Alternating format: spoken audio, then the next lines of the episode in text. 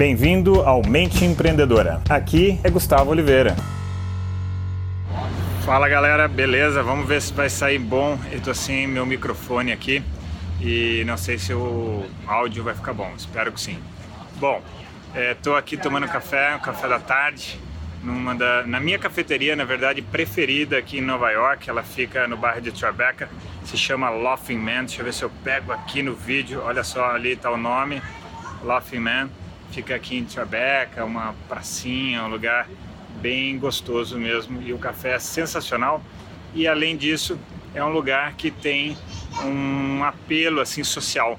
É, a cafeteria é do Hugh Jackman, que é o Wolverine, e ele tem um trabalho social com o pessoal da Etiópia. Tem um café etíope, é muito bom o café, e então todo o lucro é revertido para essa instituição dele. Achei muito legal, então não é só por isso que eu venho aqui, mas isso reforça, o café realmente é muito bom.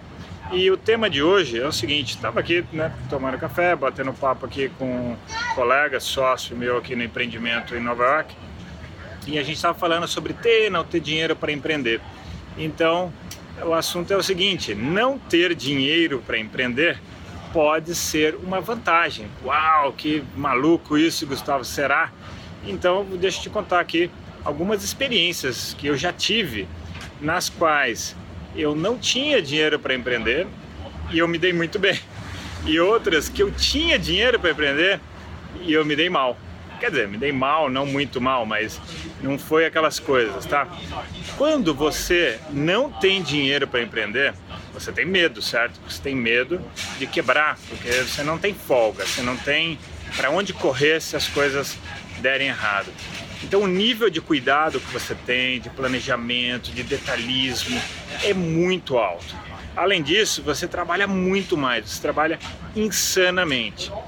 Quando você tem muito dinheiro à disposição, pode acontecer, não quer dizer que vai acontecer, mas pode acontecer de você dar uma relaxada, você ficar mais descontraído, sabe?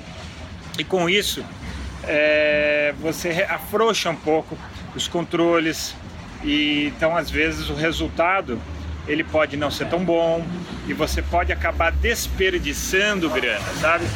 Nossa, passou um caminhão aqui, vai ficar uma barulheira. Você pode acabar desperdiçando dinheiro.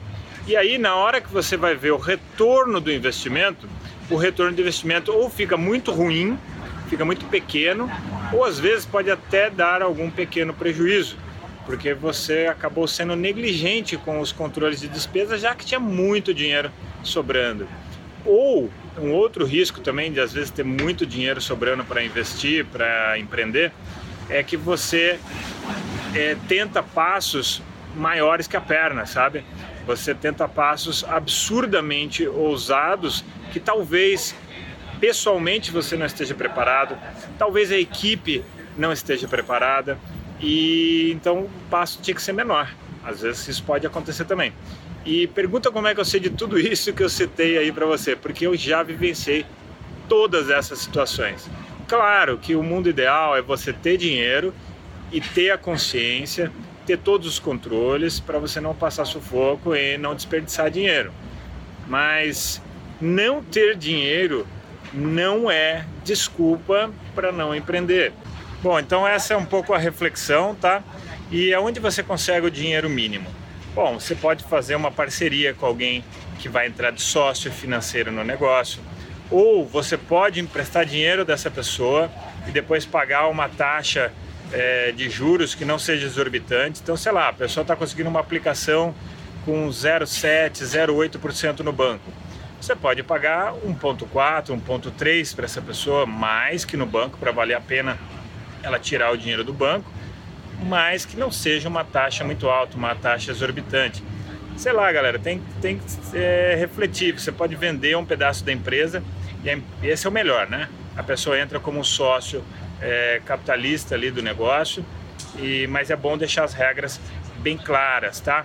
Então, fica aí a, a reflexão. De repente, se você tiver uma sugestão de que você já fez ou conhece alguém que fez para empreender sem dinheiro, posta aqui nos comentários, marca alguém que você sabe que pode se beneficiar dessa conversa, pode entrar aqui nesse bate-papo, que é mais uma reflexão isso que eu estou jogando do que não estou pontuando uma verdade absoluta, é mais uma reflexão, tá bem?